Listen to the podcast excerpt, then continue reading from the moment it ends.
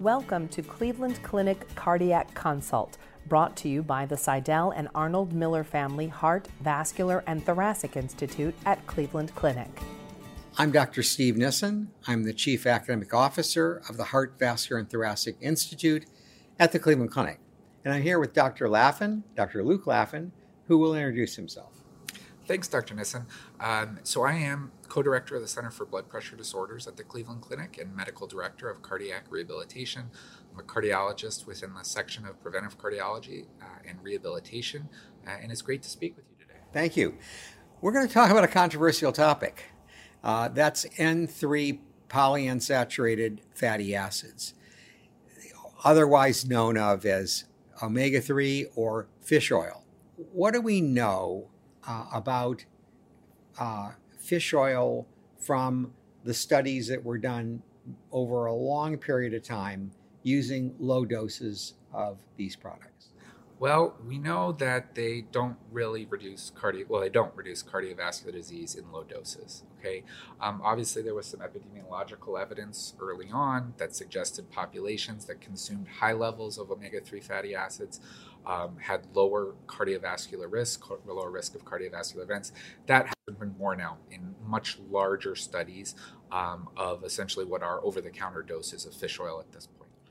Yeah, this all starts with uh, the observation that populations eat a lot of fish, particularly certain fish like salmon that contain a lot of uh, omega 3 fatty acids, that they had lower incidence of heart disease. But, you know, as we've learned over the years, that sort of epidemiological evidence doesn't always translate into clinical benefit.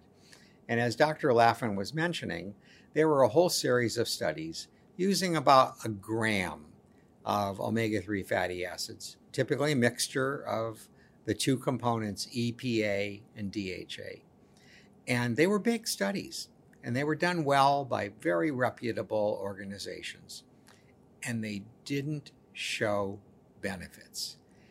Nonetheless, these things have become very popular with patients, and I'm sure all of you are, have patients who come and they've decided on their own to take fish oil because of the reputed benefits. So that brings us to the modern era, and there were two large studies. Let's talk about them. Maybe you could talk a little bit about the Reduce It study. Sure. Yeah. So Reduce It, um, published uh, now a few years ago, looked at a four gram dose of uh, icosapent ethyl, which is pure EPA. Um, and the top line data, and when it was reduced, was it was uh, published, showed there a 25% uh, risk reduction in terms of cardiovascular events. So, and, and obviously statistically significant. So this uh, made a lot of news in the media, a lot of news amongst uh, physician groups as well, um, a lot of, uh, I guess, momentum um, behind it. Um, but there were some controversies yeah, associated with it. There was. Um, and the biggest controversy that we can see is the use of a mineral oil placebo, um, which is not such an inert substance, which obviously a placebo should be. Yeah. There were hints that that mineral oil was not a suitable uh, placebo going back a decade from the early studies that led to the approval of this product, uh, ethyl that showed LDL going up, you know, a fair amount, you know, 10, 11%. And then a little bit later in the Reduce It study, we saw that C reactive protein went up more than 30%. I was very critical of the use of mineral oil as a placebo because I felt that we did we couldn't be sure that icosapent ethyl provided benefits if the placebo was a, uh, a, a control agent that had adverse effects. Then, within the last several months, a manuscript was published in circulation by Paul Ridker. Uh, I encourage you to read it. Um, I have to say that it was extraordinary. Uh, Dr. Ridker measured uh, samples taken from the Reduce It trial in patients that, got placebo and icosapent and he showed that a wide range of lipid and inflammatory markers went way up in the mineral oil group.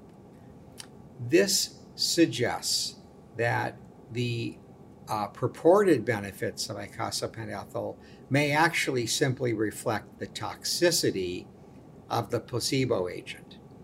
Now, there was a second trial of the high of high dose fish oil. That was the strength trial, and maybe Luke, you could talk a little bit about that. Yeah, sure. So the, the strength trial, um, the investigational product was a little bit different. It was a combination of EPA and DHA, um, so that is a difference. But the, the big difference was also in the placebo group. Rather than a mineral oil placebo, strength used a corn oil placebo, which does not have those same negative lipid parameter effects, nor does it have the same inflammatory effects as well. And, and that study, uh, which was uh, predominantly run here at the Cleveland Clinic, um, actually was uh, was terminated for futility um, because there was no difference between the prescription product of EPA DHA, which was at four grams a day as well, um, compared to the corn oil placebo. So I was a study chair for the strength trial, which we did here, as Dr. Laffin points out. We led it from the Cleveland Clinic. It was a big study. You know, it had something like a thousand sites around the world. So it was, uh, you know, this is typical, very large outcome trial as the executive committee was planning the trial, we had a very serious discussion about what placebo to use. And we had enough evidence at the time that mineral oil had toxicity that we debated what to use. We thought olive oil would be a positive control, having favorable effects.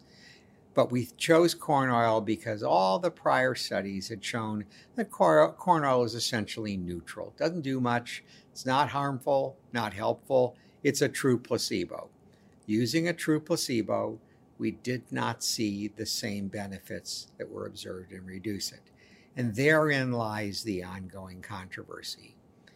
You know, the question that everyone has to ask themselves is do we believe Reduce It as a single trial makes the case for using high doses of fish oil in patients? This is really a fish oil derivative.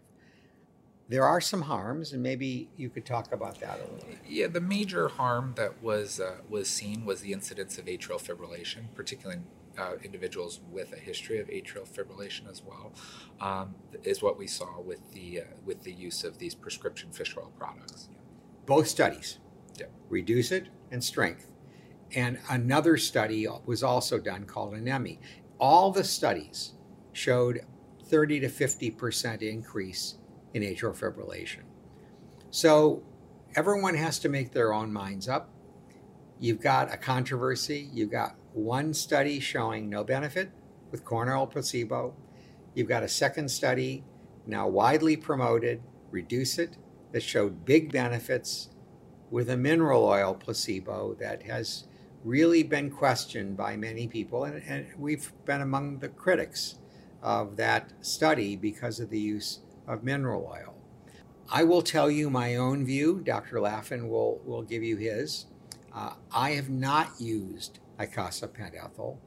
I do not think that the evidence is strong enough to warrant its use. Uh, it does lower triglycerides, which is, you know, not necessarily uh, correlated with cardiovascular events, but you'll have to make your own mind up. Dr. Laffin, what, what's your, what are your thoughts? Um, I, am similar to you, although I wouldn't say that I, have never prescribed it and I don't prescribe it because in occasional patients I will. Um, if they're willing to tolerate a little bit increased risk of atrial fibrillation, and we, and particularly if they ask about it because it has been out there in the media a lot, we'll have an informed discussion.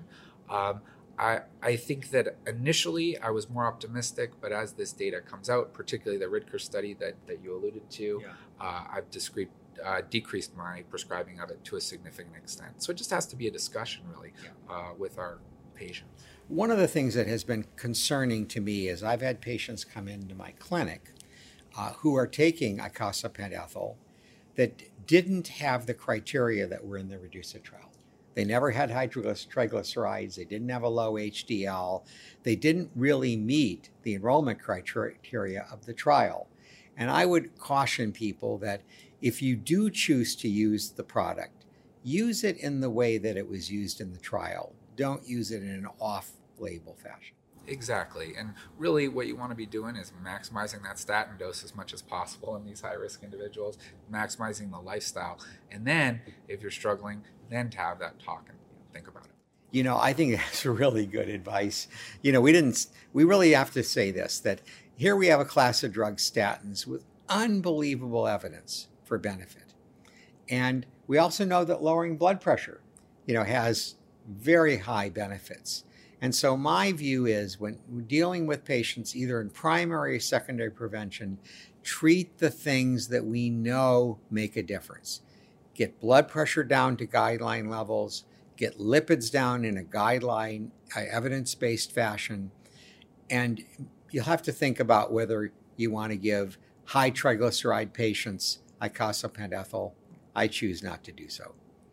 Dr. Laffin, thank you so much for this really engaging conversation. Great to speak with you. Thank you for listening. We hope you enjoyed the podcast. We welcome your comments and feedback. Please contact us at heart at ccf.org. Like what you heard? Subscribe wherever you get your podcasts or listen at clevelandclinic.org slash cardiac consult podcast.